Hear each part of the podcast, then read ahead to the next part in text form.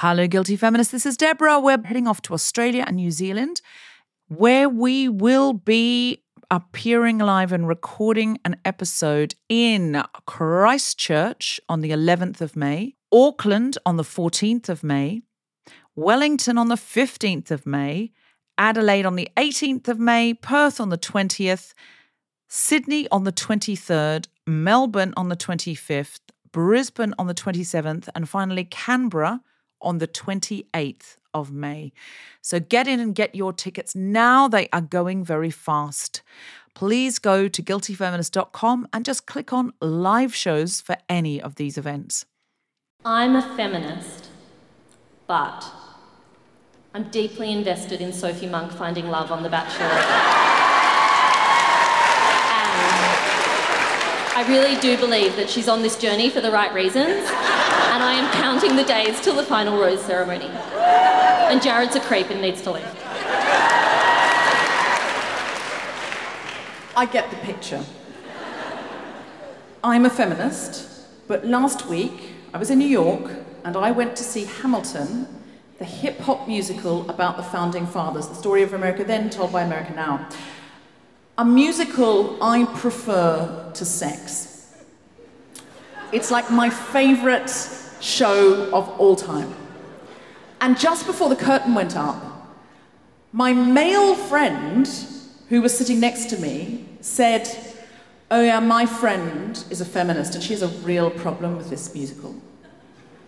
And I looked at him and said, "Do not ruin this for me with gender." Seriously, though, it was not the time. Still, it's awfully highbrow. You get to come on and say you've just seen Hamilton. I was watching The Bachelorette.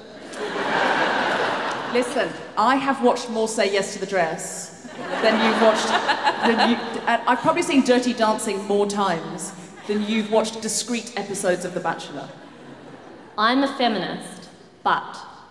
when electricity or phone companies call and badger me about changing to a lower budget plan, and they just won't stop talking, and I need them to shut up, and I don't want to engage, even though it probably would save me more than $82 a month by getting rid of all those extra fees and charges, I tell them that my husband isn't home and he's in charge of the finances. And it always works.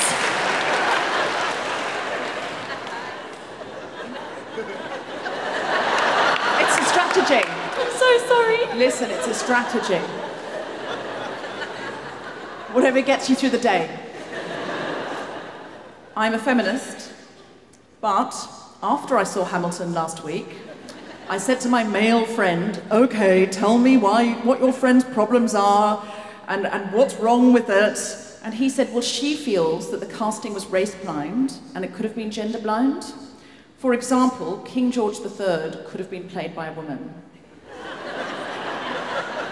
And I said, "Wouldn't that be distracting?" And he said, "Well, were you distracted by the fact that George Washington was played by a bald black man?" And I said, "Shut the fuck up." Sorry, we're not meant to say that word because of children. Sorry again. I wrote that before I was told there were children in. That's the last time that'll happen. Don't make promises you can't keep. Probably. I said it quickly. I don't think they heard. I don't think anyone noticed. I think I got away with it. I'm a feminist, but I really like shopping at Country Road, even though I don't actually like their clothes very much, because they use the same sizing as the United States, and I enjoy asking sales assistants for a size that's 2 sizes thinner than I actually am.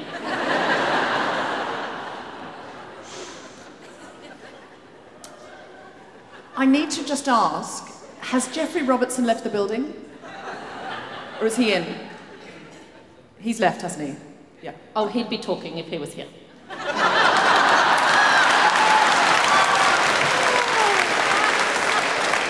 Okay, so if you're listening to this podcast and you don't know who Geoffrey Robertson is, I had a mad crush on him when I was a kid because he did this television show called Hypothetical.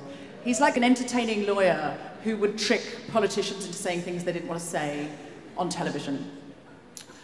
I'm a feminist, but when I met Geoffrey Robertson last night at the speaker's drinks, he really did not seem very interested in me. And I wanted to get a photo with him, because I'm still a little in love with him, and also I wanted to impress my mother. So eventually I sidled up and I said, Geoffrey used to love watching you when I was a kid on television, and I really think you're the reason that I became a stand-up comedian. And he went, oh, usually people say you're the reason I became a lawyer. And I would say, oh, sorry about that. So I love hearing that someone became a stand-up comedian because of me. I love hearing that. And it was at that moment I realized that the best way to influence an influential man is to start a sentence with, you're the reason.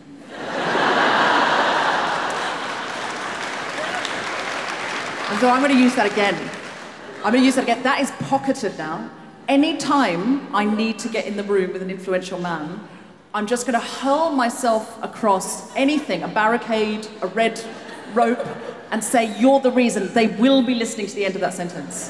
That is guaranteed sterling advice. Everybody should use that.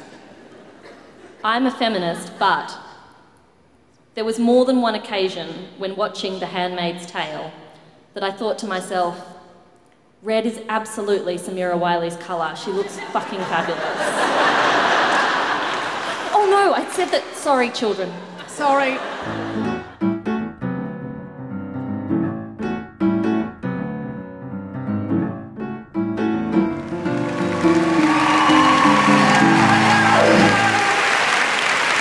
Hello and welcome to the Wheeler Centre Festival of Questions. What the hell, The Handmaid's Tale in 2017, in association with the Guilty Feminist Podcast. Now, some of you are watching this live in the room. Some of you are going to be watching this later. Hello, welcome. Some of you are going to be listening to this as a Guilty Feminist Podcast. Welcome all. So right now, I am going to bring on my guest co-host. You will probably know her because you're Australian. She is a fantastic broadcaster, writer. You may have seen her on the telly.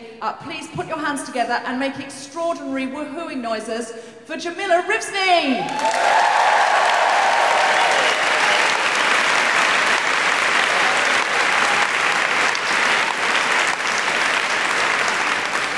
Okay, so I'm Deborah Francis-White, this is Jamila Rizvi. Today, we're going for it. We're going full handmaid.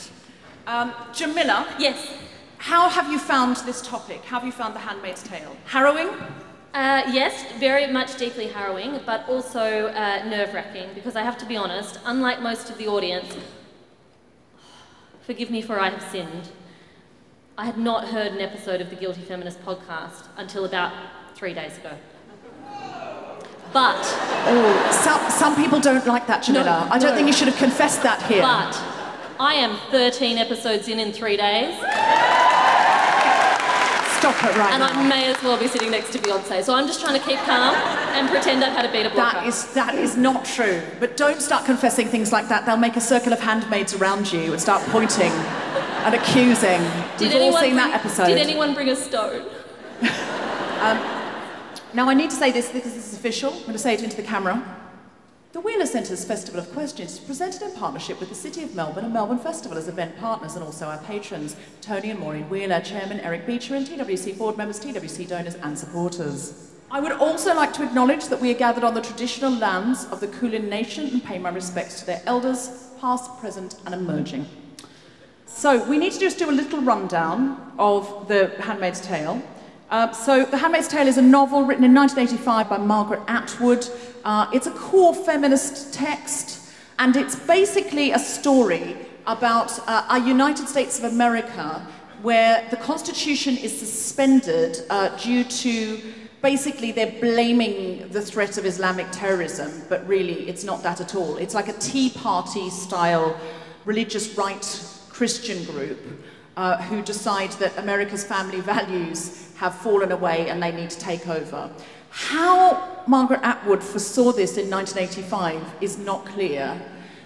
It's pretty scarily accurate to what's happening right now. Margaret Atwood and who's the guy that writes The Simpsons, who wrote Matt Donald Groening. Trump going down the escalator and then becoming the president? There should be some questions asked of those two. Wow. Do you think we just need to get Matt Groening and Margaret Atwood in a room and ask them what's going to happen in the next 20 years? And then we can prepare. I want to see the Handmaid's Tale episode of The Simpsons. Yeah. And then you ask them, how many tins do I buy for the shelter? Oh, yeah. Good call. The premise is there are fertility issues, and so the government are using scriptural precedent. And if anybody knows the Old Testament, there is a scriptural precedent that if a wife couldn't get pregnant, she could ask her handmaid to basically help outsource. Yeah. By being a slave. By being a slave. Right. And what they do in the story is that they enslave women to have their babies with a really, really awful ritual that they call the ceremony, where the wife is present and the handmaid lies between the wife's legs. It's awful, basically. It's really horrible. And there are lots of other elements to it. But basically, there's a really terrible class system. It's a fascist regime, and people are trying to escape to Canada. So apart from the fertility issues, there are extraordinary parallels to the contemporary day. So shall we crack on and start, because we want to bring on our amazing panel. Oh. Please welcome to the stage, Deborah Francis-White.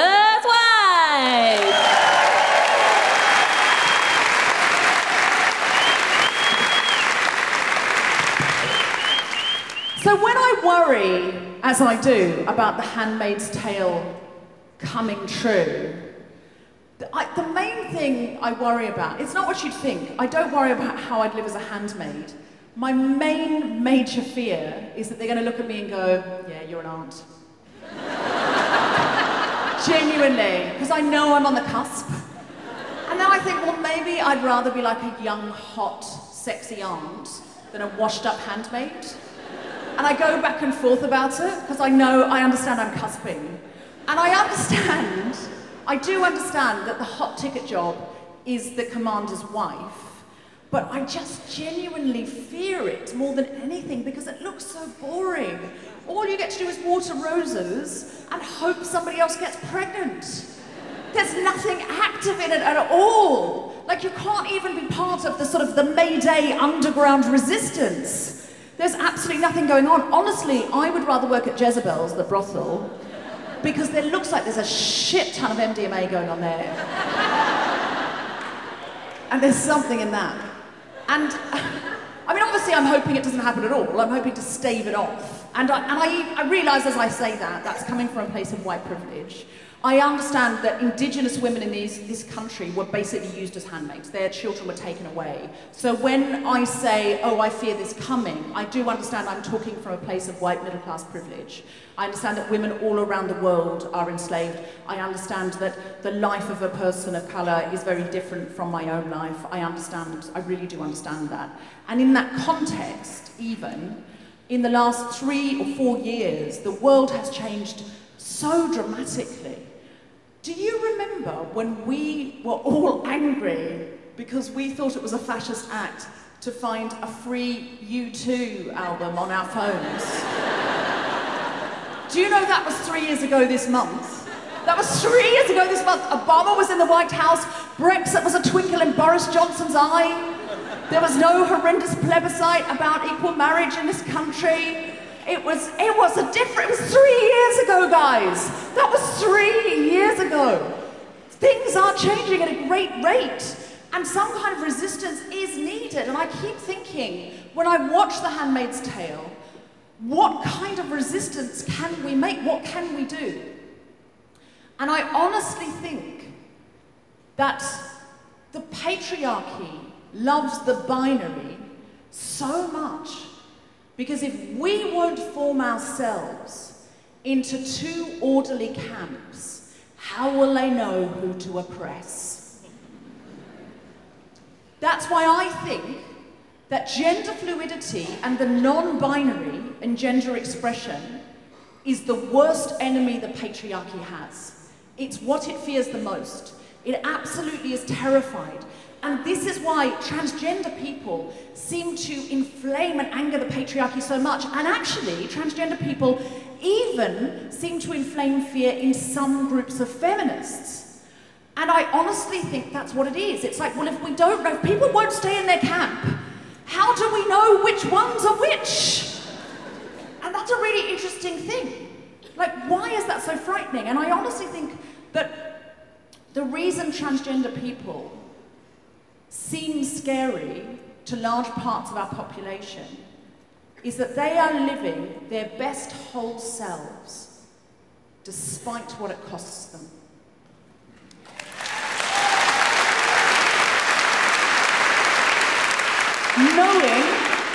Knowing that it will cause structural and even at times physical violence, they're still living their full selves. And most of us aren't. Most of us are living at half-mast. That's the truth. Most of us are somewhat in the closet about who we are. You don't have to be queer to be in the closet. But if you're transgender and you're out, you've sort of got no choice but to be all the way out. That's all you can do. Even if you pass for cis, at some point in your transition you didn't. So you really have no choice but to. That's what pride is for all queer people. Pride is basically, listen, there are some parts about me that I can't conform to your standards no matter what I do. There are some things, essential things about me that you just hate. There's part of this that you just hate, so I might as well put some sequins on it, turn up the Kylie and dance in the street. Because there is no opportunity for conformity. In fact, the more conformity is an option to you, or an option for you, the more tempting it is to conform. The more about you that is essential to you, the things that you can't change, the more it is essentially approved of. So if you're a white, straight, cis, middle-class man, everything that you can't change and you did nothing to earn is essentially approved of. So you only have to conform a little bit further to get a really big prize. And in fact, you have to fuck up quite a lot as a white, straight, cis man to be disapproved of. You have to go the full Weinstein. And even then, let's be clear, he's just a scapegoat. They throw one to the fire every 10 years so it looks like they care. That's the truth. Oh, we should throw him out of the academy. But not all those other sex offenders then. No, we're just doing one so it looks like we care. That's what's happening. It's happening in front of us. And you know he'll come back. He'll come back from his sex addiction spa in Switzerland, make a movie called Oops, and he'll be accepted back again. If you are a white, straight, cis man, and the system's working for you, there's a reason to conform. But a lot of us are conforming just because we feel conforming is something that we have to do. But you have to ask yourself, if the fascist regime comes in, ask yourself, the person that you are, the things that you cannot change yourself, the things that you cannot conform to, those being present, how likely are you to be sent to the colonies or put in a red dress with a white hood? Because if you, just essentially because you are, or who you are going to be put into a red dress with a white hood, then the prize for conforming now is only further conforming then. There's no prize for us to conform. There's no reward. There's a reward for a white straight man. But if you are a white straight man and you think, but I don't want to conform to this, this is all awful, then you can join the resistance. You don't have to join in. You really can join the resistance. What I think we need now is more gender traitors. That's what I think. I say, beware of anybody who tells you who the enemy is. Beware of anybody who marshals you into two distinct groups and puts one group in charge of another. Male and female, white and black, straight and gay, cis and trans, green dresses and red dresses. It's why they split you up and put one group in charge of the other. It's so that we can police each other. What we need now is to confuse them by not conforming when we still have a chance. We need more men who are happy to cry in public. We need more women who are happy to be loud on the street. We need more men who are are going to knit on buses. More women who will wear a three-piece suit and smoke a pipe. Any way that you don't genuinely feel that you are living your whole truth, any way that you think you're conforming just to please them, chuck it out. Try something new. Just don't conform in a way that where you think, I don't know, I've never tried this before, but it might be fun. And one more thing, let's all put sequins on, turn the Kylie up, dance in the street, do not form two orderly queues, and they won't know who to oppress. And don't let the bastards grind you down.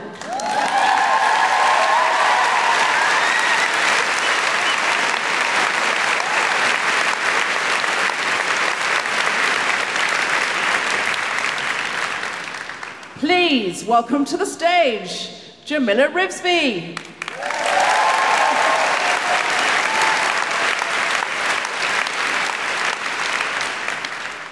So I really just wanted to have a chat. So being welcomed to the stage is rather lovely. When I was watching the Handmaid's Tale series, and I did go back and reread the book immediately before, because I loved the book when I was at school, and I often hate adaptations, but for the most part, minus a couple of little things, I did love this adaptation. And the scene that stuck with me the most, and for those of you who haven't seen the series, there are some truly horrific scenes. Like, we're talking about scenes where women are raped again and again and again. There is a scene where the women turn on one another and they stone one of the women to death, spoilers. And yet the scene that stuck with me the most, and the scene that I think hurt me the most, was utterly ordinary. And it's in one of the flashbacks to time before this horrible world was enforced on the United States. And our not yet Offred, the main character, has just come home from work, and she's realised that her credit cards have been frozen.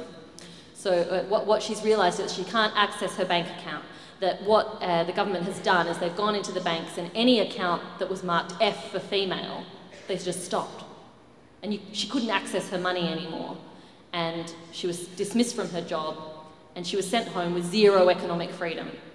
And what happened with her bank account was transferred to her male partner.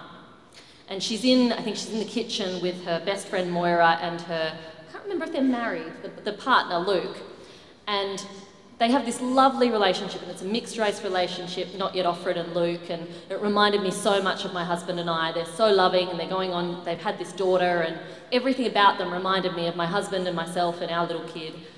And she's distraught, and she's she's oscillating between deep anger and just sobbing and just losing her shit and wanting to cry like a little kid.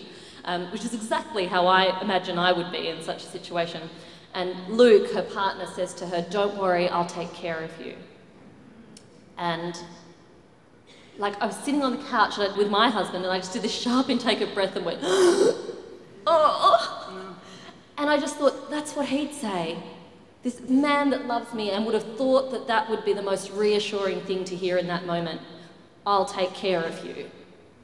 And it's the least reassuring thing. Because suddenly, I'm not a woman making a choice to be with this man. I'm a woman who does not any longer have the choice to leave this man, because I'm completely dependent. And no matter how in love, no matter how in lust, no matter how wonderful our relationship, I don't get to leave anymore. I have to stay. And it broke me, and it took me back to that famous quote from the book. I think we're going to do a lot of quoting the book tonight, which is, ordinary is what you're used to. This may not seem ordinary to you now, but after a time it will. It will become ordinary. And I started to think about, well, what's ordinary for me? And forgive me, international listeners on the podcast, but certainly in the Western developed world, it's a pretty similar picture to the one I'm going to paint. So here in Australia, first year out of university and into the paid workforce, this is university educated young people, first year out of university and into the paid workforce, women earn 10% on average less than men. 10%. That's today, 2017, October. And as they go through, that gap widens and widens and widens. I want the audience to put up your hand. Put up your hand if you are aged 31 or older. Could you just say at the same time, because it's a podcast? Thank you. Okay, now say for me if you're younger than 31. Okay, so most of the room are 31 or older. I'm 31 years old. On average, your pay has peaked. In this country, the average Australian woman reaches her peak salary, her peak earnings, at age 31. For men, it's about a decade later, and obviously at a lot higher rate. And I don't think it's any coincidence that the average Australian woman has her first baby at age 30. I don't think that's any coincidence. So that gap starts at the beginning and then it stays with us. It moves with us through time, to the point that Australian women retire with half the superannuation of men. Half. And we live 10 years longer, so it's gonna last us a whole lot more. The single fastest group of people living in poverty in this country are single women aged over 65, 40% of whom live below the poverty line. 40%. For Indigenous women, you are 3 times as likely to be unemployed as an Anglo woman. 80% of Asian Australian women say they've been discriminated against at work. The unemployment rate for women with a disability has remained stagnant for the last 25 years, while for men it's improved significantly. Women earn less, we are heard less, and we are hurt more. And that's just real life. Which brings me back to ordinary is what you're used to. This may not seem ordinary to you now, but after a time it will become ordinary.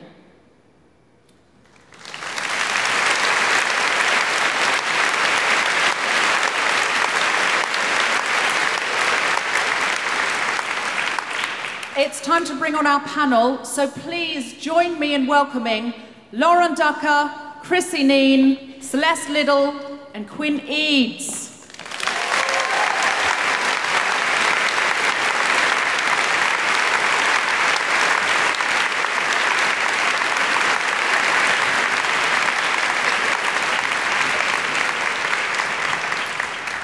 Lauren, blessed be the fruit. Praise be. Could you just give us a little introduction? Oh, hi. I'm Lauren Duca, Deborah. I'm so sorry you told me that. Lauren's very is Lauren famous here? Lauren's very famous in the UK. And I, because she wrote a very seminal piece on Trump during the run-up to the election, which successfully killed his campaign. It's so famous it should have. And I have been following you ever since, Lauren, but I've not heard your name because I will see it in print. It's okay. And Lauren Duca, I've got to read it. So could you just tell us a little bit about yourself? I am a politics columnist for Teen Vogue and enemy of Fox News.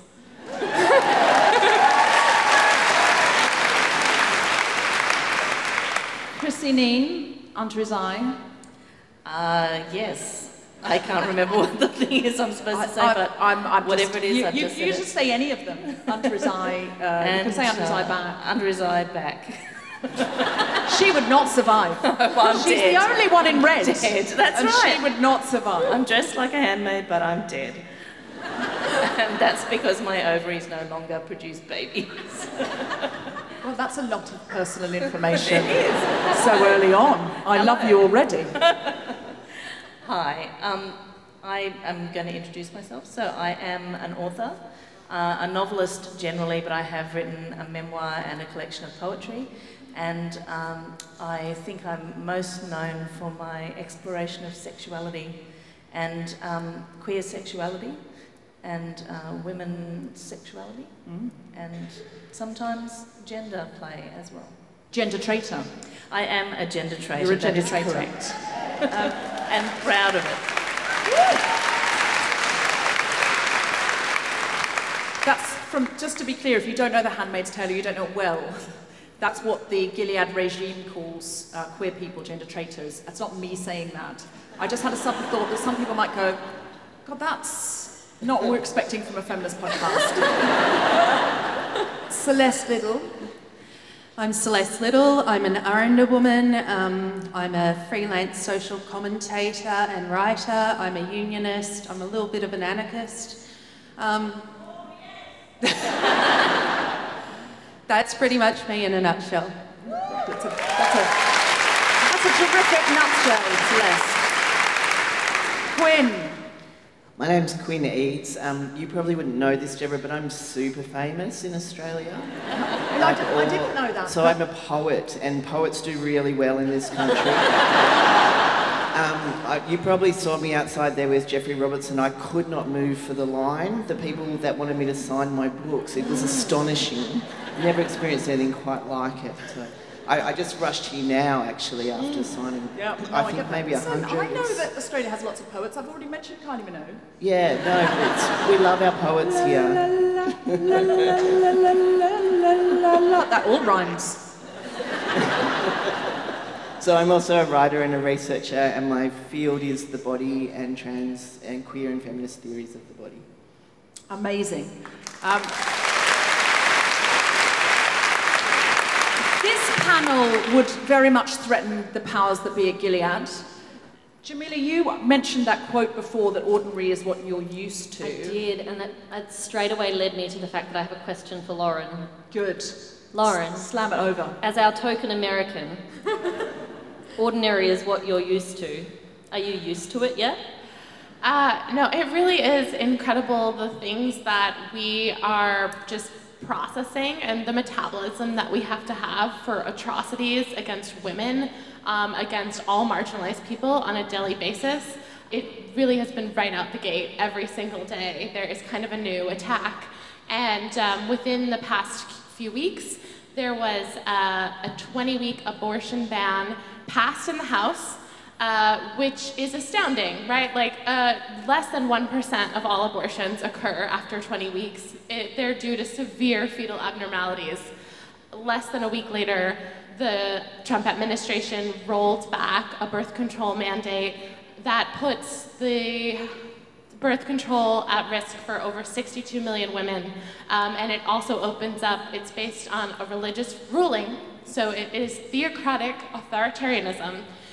Based on a religious ruling that opens a door for LGBTQ discrimination, allows employers to essentially enact religious rights in the workplace.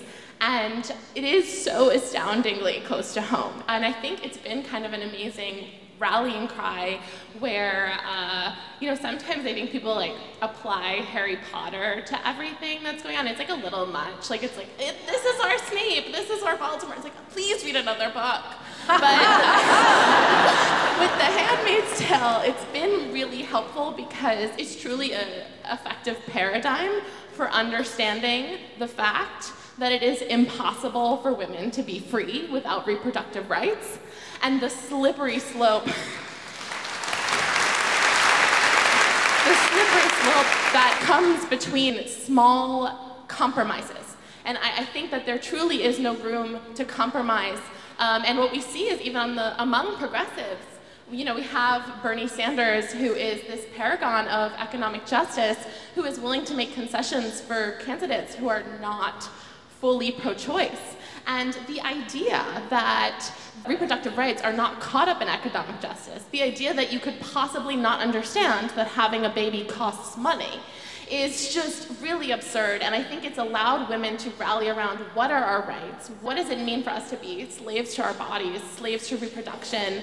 And it's truly only kind of one deviation away from the, not only the blowhard authoritarian that we have in power, but Mike Pence, who is a fundamentalist Christian, who doesn't believe that he can dine alone with women. So I guess I will end, I have so many things to say, but I guess I will end on two notes, which is one, if you don't believe that you can be alone with a woman without it being a safety risk, you are the problem, and you need to stay home. And two, if Mike Pence and his little evangelical buddies do get the Handmaid's Tale thing to work in America, I just want everyone to know I am prepared to bite some dicks off.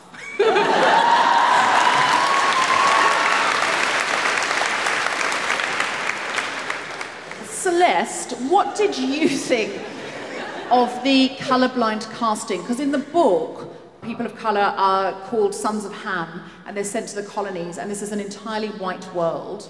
How did you feel about the decision for the Hulu drama to just go colourblind? I thought it was erasive. It didn't actually work for me. It was completely out of place, I felt. And let me just preface what I'm going to say next with, I actually enjoyed the show and I enjoyed watching it. I thought this adaptation was a really, really good adaptation. But when they made the decision to colourblind cast, what they actually did was assimilate a bunch of coloured people into this narrative. And I did actually mark the part in the book where it says about the children of Ham. So do you want me to? Yeah, go okay? for it. Yep. Now we can see a city again from the air. This used to be Detroit. Under the voice of the announcer, there's a thunk of artillery.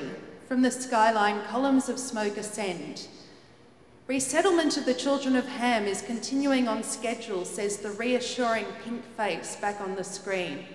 3,000 have arrived this week in National Homeland 1, with another 2,000 in transit. How are they transporting so many people at once? Yeah. So that was essentially, they were shipping off, and Atwood made it really, really clear in the book, they were shipping off in this fascist, puritanical regime, which Gilead was. There was no place for people of colour. So when you just go and include them, but you don't include any of the dialogues about race and how that plays out, you're actually just assimilating a bunch of people of colour into a dominant white narrative. And the fact that they did that with the colourblind casting but didn't actually ever explore the issue of race in a regime that has sexism and homophobia turned up to 11 on the dial, all of a sudden we're supposed to believe race isn't an issue. It just doesn't work. Well, what they said was they wanted to include actors of colour. They didn't want another show where it was all, there was another excuse for why people of colour couldn't be in it, and they said that they felt that they wouldn't be making a show about racism, but they'd be making a racist show to exclude. So how could they have included people of colour? And also, given the stolen generation, it's important yeah. It's important to include people of colour in that story. How could they have done it? There was one point where I felt that having the inclusion of people of colour within the dialogue actually worked, and unfortunately, that was in the scenes of Jezebel. And the reason why I state that is because the historical narratives, the sort of precedents we have, when it comes to fascist, puritanical, sort of the reinforcing of gendered roles and Christian beliefs and all of that, when that's played out, the sexual exploitation of women of colour has always happened. So, you know, despite the fact that it made my skin crawl, that was where it fitted. Every other point where they've just erased the issue of racial discrimination in that sort of regime just didn't work. There was a point where it really, I think you make some really good points there, Celeste, because it really hit home for me in that scene where Moira, who is the best friend, and Luke, who is also a man of colour, who's Offred's husband, are running from the regime, and there's this, I think there's a comment that says, oh, she'll be safe, Moira will be safe because she's with Luke. And I felt like saying, well, no. I mean, in any other world, being with a black man is probably going to make you the target. And it just didn't work in that sense. The narrative didn't work. I was adopted in Australia, and my birth mother, who I only found a few years ago, she never got to hold me, she never got to see me. But she and I both have white privilege. So it wasn't bad for me at all because I was given to a nice family and they're my family. I don't know any different. And for her, obviously, having white privilege, her situation was very different. But both white women and Indigenous women had their babies coercively taken away through that period in Australia. So is there a way to tell this story where both women of colour and white women are being handmaids is sort of what I'm asking? Not really, no. I think that what we've got to also look at within The Handmaid's Tale is the very specific political environment that it's happening with and the sorts of things that they're reinforcing through the rule of God, the rule of men, the rule of everything else. There has not been a single fascist regime that doesn't also look at racial purity, and just including women of colour within that dialogue. Are we supposed to all of a sudden believe that this regime wouldn't be highly racist when it's highly sexist and highly homophobic at the same time? I think the argument is if a woman is fertile, that's over everything because there's so few fertile women. But you're not buying it. No, because there is a strata of privilege. So the fertility of a woman that is white within, that's why Atwood wrote it the way she did. I mean, the fertility of the women of colour within that dialogue didn't even matter, but all of a sudden they're just included and there's no discussion around race. Right. So it doesn't just get erased because, yeah. Yeah, no, I know, I hear what you're saying. On the Jezebel front, Krissy... I gather you're looking at me. I'm not, I don't mean it like that. On the Jezebel front, how important do you think sexuality is? How important do you think that sort of purity of sexuality and that binary, sexuality has become binary. So in the novel, husbands and wives aren't allowed to have sex unless they can procreate. Yeah. And so there's no sex except for this horrible ceremony, which is basically the ritual raping of a young woman in order to knock her up. And then there's this sort of brothel that in the television show is called Jezebels, where men go and play out all these kind of kinky fantasies and, you know, take women. And in the book, the commander says to her, well, you can't fight nature and men need variety. Mm. And it feels like ultimately there's always an outlet for straight men in any fascist regime. While Celeste is right, there's always a quest for some kind of horrendous racial purity in inverted commas. There's also an outlet for men's sexual appetites. What's going on there? Well, they're just completely ignoring women's sexual appetites again. And that's what happens. It happens again and again and again. And it happens through, you know, scientists throughout the generations have used, male scientists have used science as a way of saying, you know, men are more, you know, wanting sex and women are just wanting a relationship. But all of their kind of findings are based on their biases that they bring to their experiments. And there are lots of people now doing the work that should have been done, you know, tens of years ago, saying that all of this kind of research is actually just corrupted by the biases of those scientists who were men and who were making excuses for the fact that they have a sex drive, but they just did not want women to have a sex drive. And that's because women with a sex drive are considered dangerous or suspicious in some way, because a sex drive is actually them getting what they want. Do you think that's why Geoffrey Robertson was backing away from me last night at the drinks? Would have been. You were a little bit too forward.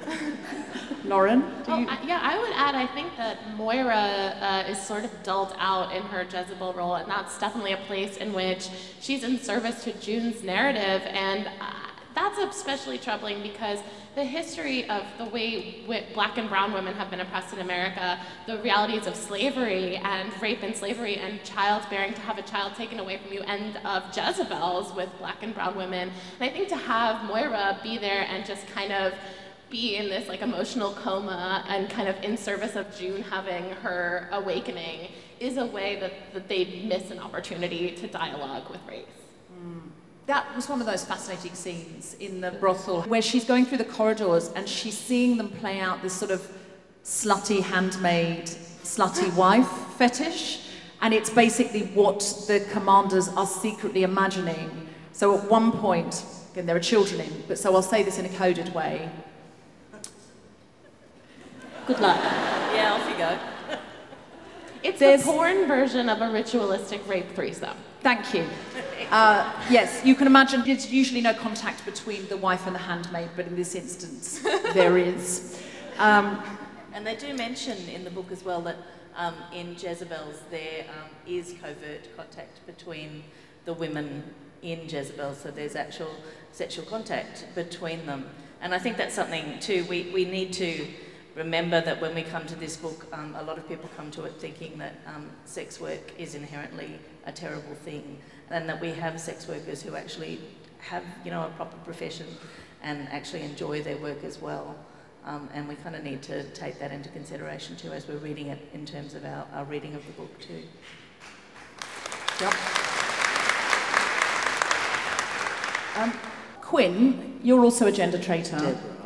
Yeah. Yeah. How important do you think the binary is? Because it feels like there's so much binary in The Handmaid's Tale that everybody's being marshalled into their place and being told what to do. And if you're dressed like this, and that's one way they do it, they make them wear uniforms. And she says in the final episode, I don't know if it's in the book, she says if they didn't want us to be an army, they shouldn't have put us in uniforms. Mm. Is there something to that you think... I mean, I suppose in Australia now with the plebiscite about equal marriage, do you feel that sort of shoved to the binary? And do you feel like that sometimes creates an army? Look, I think it's a missed opportunity, particularly...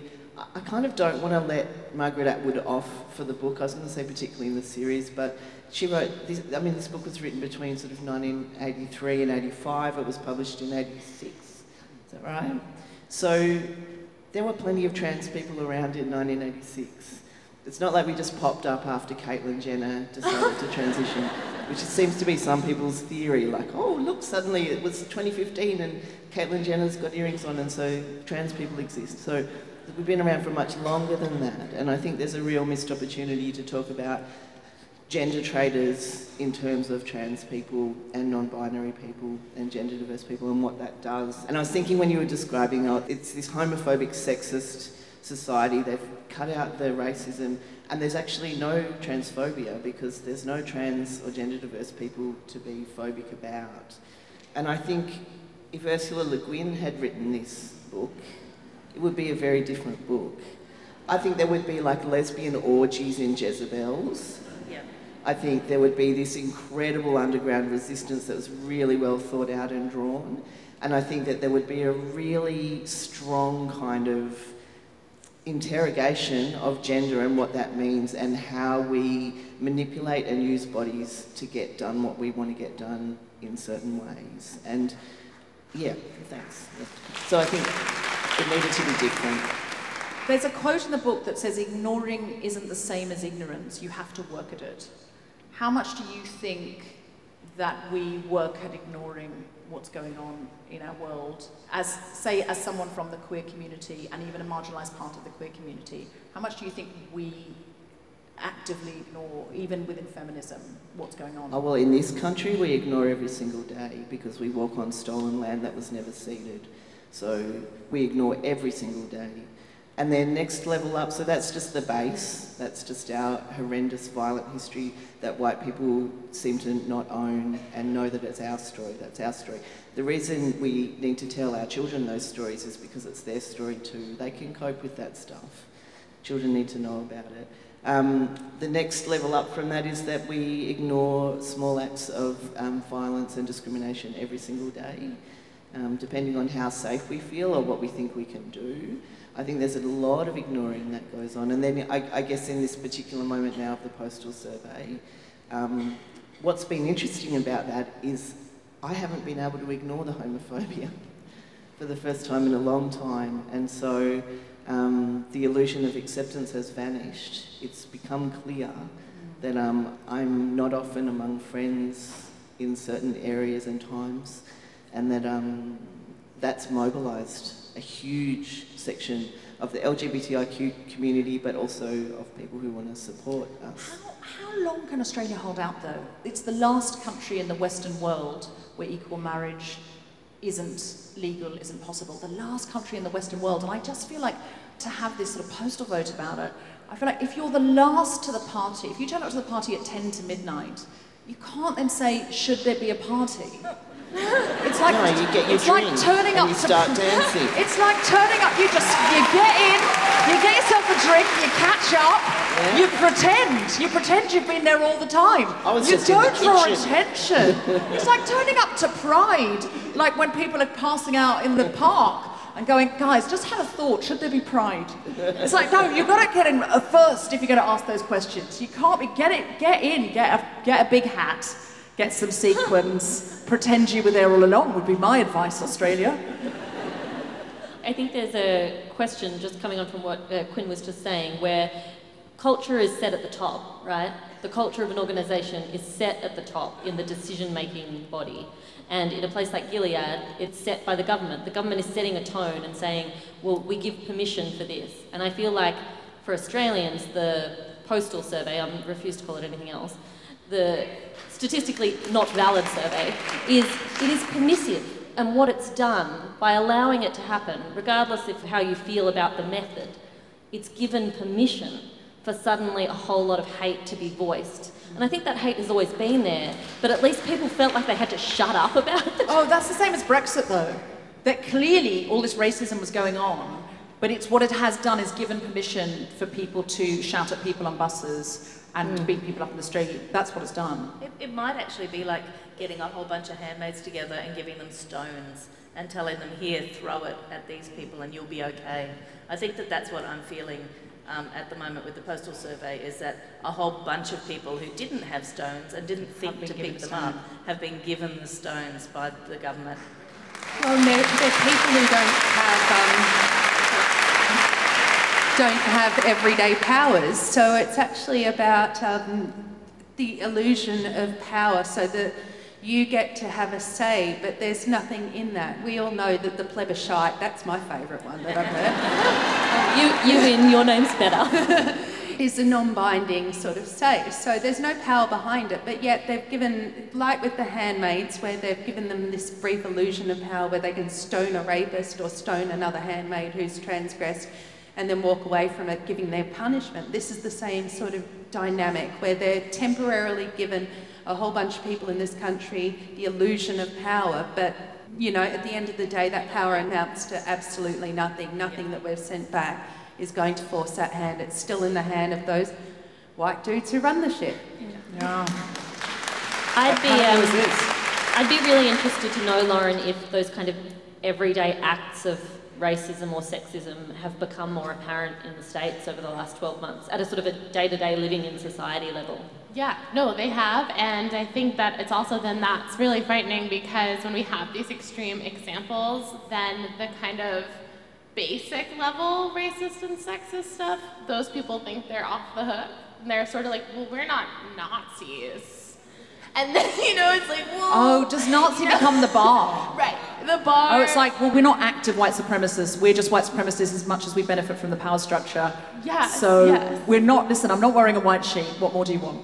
I mean, and the things that I think, I feel like the dial has turned up on even the everyday sexism. I mean, I give a talk at a college, and one of the professors who brought me there, I had spoken to his class earlier that day. And to make small talk, I said, you know, how do you think it went? And I knew it went really well, because half the class stayed after to talk to me, and they were clearly thrilled. And he said, well... Because you're awesome. They liked me so much more than they liked him. It was really awesome.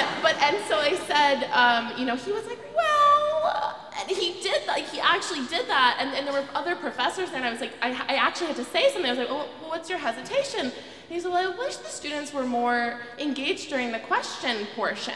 And there was this one guy who kept asking questions. And I said, well, I thought the students were engaged. And he goes, oh, Ezra, I think he wanted to take you home with him. Before I was about to give a talk at the college about feminism.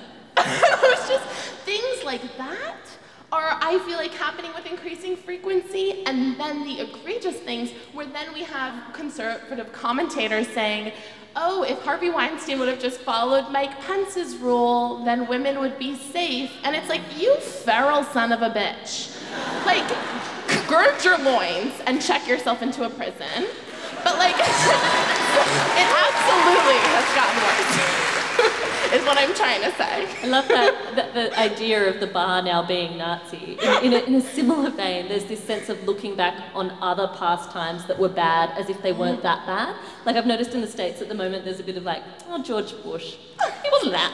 To be fair, things are cute. To be fair, I'm a feminist, but I said the other day, I would rather have sex with George Bush every day for a year than have sex with Trump once. Which I stand by. I would do it cheerfully.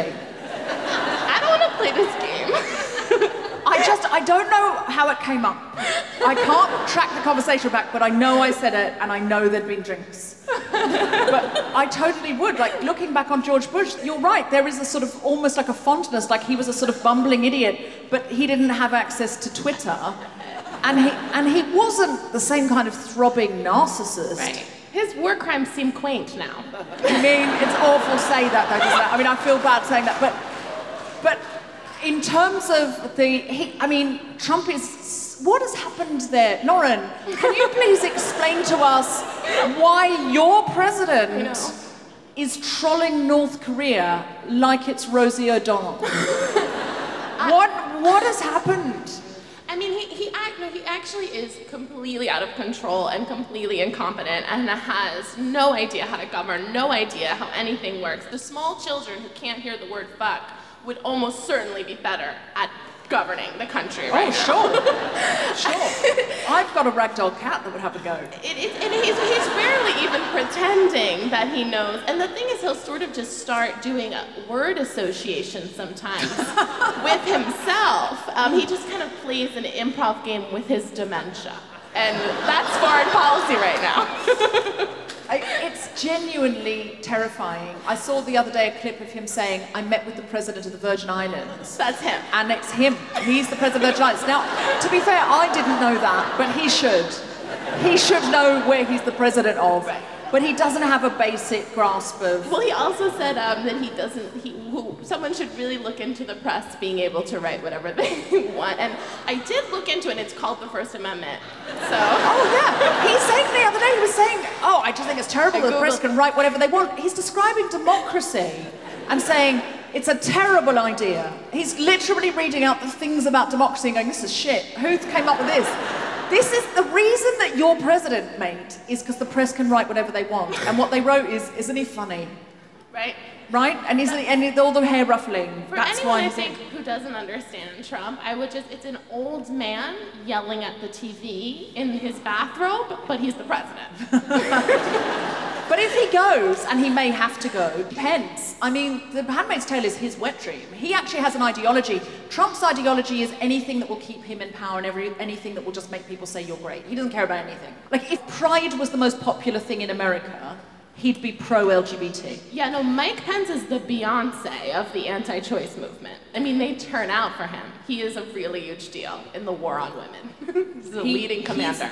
He's frightening because he actually would strategically put things in place to hoover the rights away of women because he sees women as so other that he can't have a drink with them without just sitting there going, oh my God, you've got breasts, my penis might move. Like he's terrified of women. And this fear of women is sort of where it brings us. How much does anybody here think that there's an increasing fear of women, or do you feel a fear of women? Do you feel othered as either a female person or a trans masculine person? Every day. I don't know, do you, every day. How often do I feel othered? What was that? Okay. Doctors and nurses make transmasculine people and transfeminine people feel othered, and so they've got to... For those that might not know, because they haven't had to sit in a psychiatrist's office and sit through a series of surveys to explain why you are who you are, that's what happens. So trans people... and gender diverse people, non-binary people, if we want access to hormones or to surgery, we need to go through a series of very intense psychiatric appointments, fill out numbers of surveys that can have hundreds of questions in them about what we like and what we don't like, and from that we're told whether or not our gender identity is, whether or not we're dysphoric and that we can access treatment. So my thing is if you haven't had to do that, it's pretty hard to imagine. It's pretty hard to imagine what that feels like. And no cis person is ever asked to go into a psychiatrist's office and tick forms about gender and surveys about gender to be given the go-ahead to lead their lives as they'd like to lead them. That's an interesting thing, isn't it? Because that's a sort of ordinary that you live with, that we don't live with. So the ordinary that I live with, for instance, is one of the great things is that once you transition, if you've got the letter from your psychiatrist, you can get a replacement passport for free in your new gender, even if you can't change your birth certificate. But I had to go into the post office to do it, and I was there with this form, with this giant heading that says, gender variant passport applicant. And I go up to the counter and go, I'd like to change my passport, please. And she had to call someone on the phone to talk about it, and she called me she about 3 times, and I let it go. And then eventually I just went, it's he though, And she was like, what? And kept calling me she. And every time she said she, I just went, he. Like, that's the kind of... Yeah. That's ordinary. It's kind of living that way all the time. The way that the handmaids are sort of othered, and we see that and we look at that in horror and we sort of go, oh God, they're sort of constantly being forced into a role or forced into a position, given a different name, that they're suddenly called by the name of their commander, like of Fred or of Warren or whatever. There's actually a constant living like that if you're transgender, where you're given the wrong name, you're constantly made to feel like that. And it is always really important for people who are privileged in whatever way that we are privileged here in this room to remember that those experiences we're looking at, we're reading about, are actually actively happening to people in the world right now. Can I also just bring up women without children? I mean, it is brought up in The Handmaid's Tale. But, you know, when we're having this postal survey at the moment too, we're talking about, oh, but what about the children all the time? As if, you know, when you get married, it's for procreation, which is what it is in The Handmaid's Tale. But, you know, that means if we are not letting gay and lesbian people and transgender, bisexual, intersex people get married, then what about people over 60, women over 60 who can no longer have children? We shouldn't let them get married either, because, you know, there's no children involved. It's not about procreation. And I think that women who choose not to have children through their life are constantly fighting against this idea that they're somehow lazy, that they somehow are selfish, that they somehow have made the wrong choice, or a choice that's anti-society. I have no children and I am lazy, selfish, and have made a lot of wrong choices. So it's very tricky. I mean, that's you're holding up a mirror.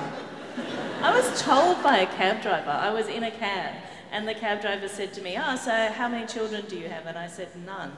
And he said, oh, you must be very, very selfish then. What? He said that to me. I've had quite a lot of cab conversations that have really cut to the core, but that was one of the best of them.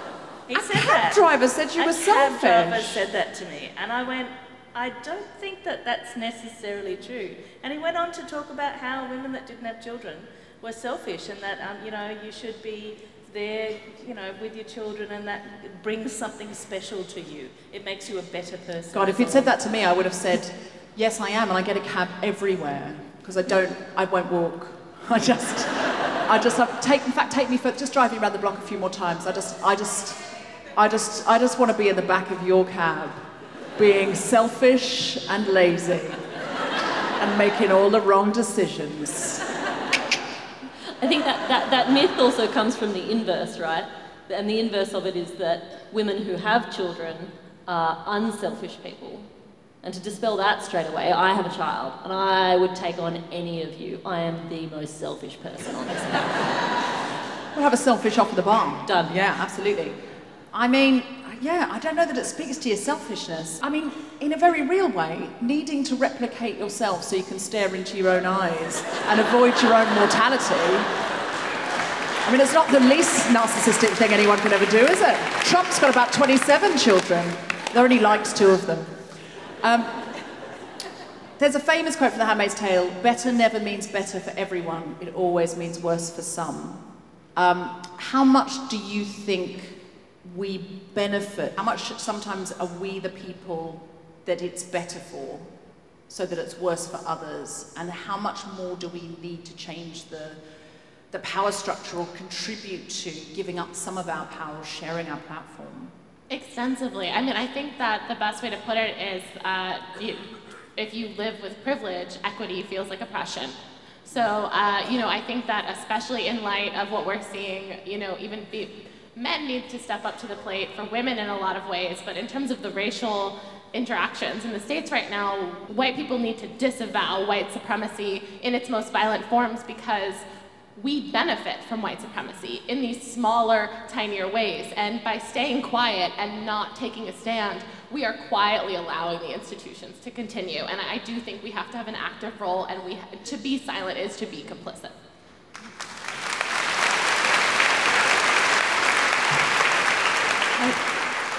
I sort of came at it from a slightly different angle, and I think that a lot of the dialogues I've had on The Handmaid's Tale, particularly the series, but also the book, the whole discussion of a this could happen scenario was a real point of tension for me, because a group of people can enforce religion, can take children, can oppress other people. You were talking about the process of naming of Fred and all of that sort of stuff, belonging of that man. It's no surprise that many Aboriginal people in this country have the surnames of the cattle station owners that we had. So the idea that this could happen, for me and for a lot of other women of colour around the world, this has been a reality for a very long time. Children have been taken away. What this could happen actually meant to us was that this could happen to white women, and privileged white women at that. I mean,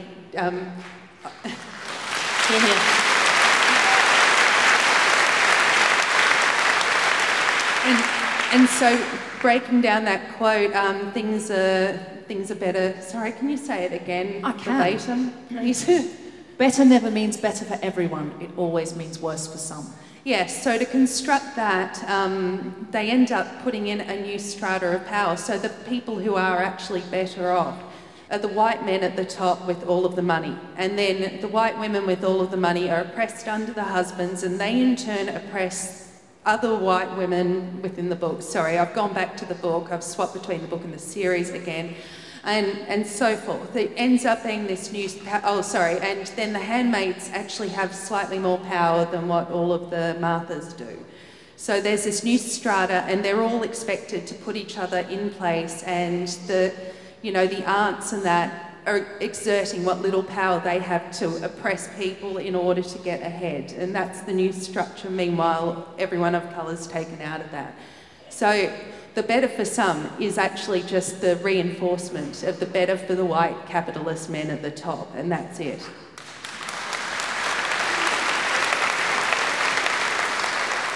Do we have any questions from the audience for the panel? There's somebody in the front row. Just going off what you were saying about things becoming ordinary, with everything, especially with Trump, like every new thing that happens, it all blends into one, and we roll our eyes and go, look at this ridiculous thing he's done now.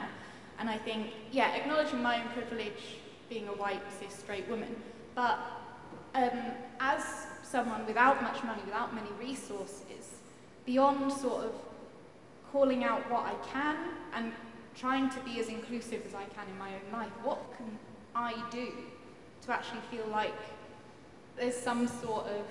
You can scream and shout and support women telling stories and share stories of everything from big and small examples of sexism and racism, and help to create a cultural consensus where Deborah and I were talking last night of, this is not just fighting to get back to where we were. I don't think in Australia you should just be fighting for marriage equality. I don't think we should be fighting for just basic reproductive rights access. I think we need to blow past what the standards were before, and not just defend the status quo, but have new progressive goals for a truer and more equitable democracy that we're fighting for tooth and nail, and completely changing the rules we're playing by, because things are that bad. And instead of just working to defend what once was, I think we need to change the world. So what is the world that you believe in, and how can you use your privilege as a tool and support the women who don't have that privilege, and use your voice and speak up, and do not be silenced, and do not just fall in line to what they expect of us, because it's a few steps away from putting on the stupid bonnet. And the artists control the means of production now as well. Find your voice. The internet is free to use. If you've got, broadband, or you can just go into a cafe and use somebody else's Wi-Fi. You're in Australia. We don't do you not have broadband? No. Do you not have broadband? Well, where am I? What? Yeah. God, is this Gilead? Like, broadband's an issue. What do you not have? By the way, breaking news. There's a headline I just saw: Woody Allen, sad for Weinstein. Oh! Save it for hell. Is that seriously? Woody Allen said he's sad for Weinstein? Yeah. Well, I'm sorry, the show's over. And so's life. Can I just respond to that as well? Yeah, go for it. There's a very amazing trans studies scholar from the States called Susan Stryker.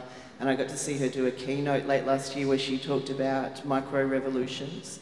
She talked about the need for every single person to step outside of the echo chamber that we're in, which is what happens when our computer algorithms only show us what we want to see, and to have conversations with people who disagree with us. And these are micro-revolutions. And if every single one of us is willing to have conversations with people who disagree with us, clear, calm conversations that use evidence-based arguments and also show our humanity, that's where we can start making real change. So,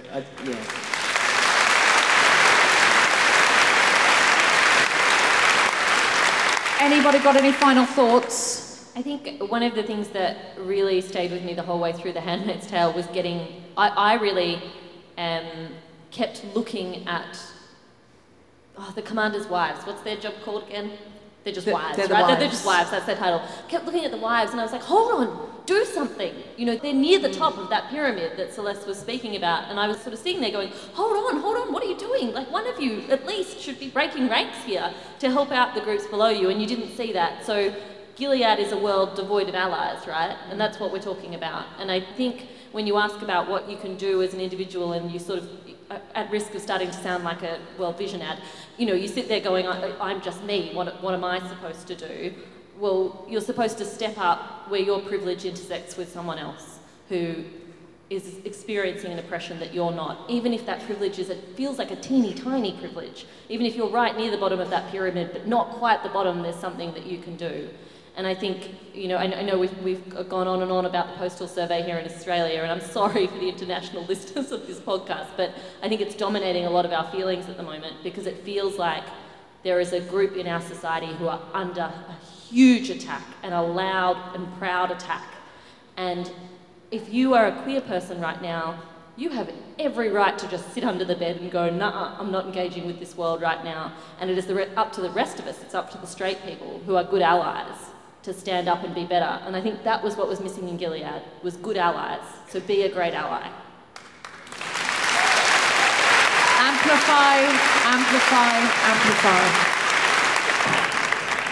I need to say a very big thank you to tonight's panel. My guest co-host, Jamila Rizvi. Quinn Eades. Krissy Kneen. Lauren Duca and Celeste Liddle. I have been Deborah Francis-White. So it only remains for me to say, blessed be the fruit. Under his eye. Can I have a banana? That was funny. Can you have a banana? Yeah, well, you said blessed be the fruit, and I said that was my response. Can I have a banana? Do you know, the last time I went into America, I swear, when the guy was looking at my passport, he said, blessed be the fruit. And I've been binging the show, and I just went, may the Lord open. And he went, what? I went, what? And he went, what? I went, what? And he said, I said, do you have any fruit and vegetables? And I was like, oh. That genuinely happened. It was the weirdest thing. But as I walked away, I swear he went, under his eye. Okay, thank you so much to the Wheeler Centre for having the Guilty Feminist here. Thank you so much to everybody who's organised the Festival of Questions. Can we have a big round of applause for the Wheeler Centre and all of the gang? Emily and Amita have been amazing, and everybody. A big round of applause to all of our panellists and our amazing interpreters. That's our show. Thank you very much. Good night.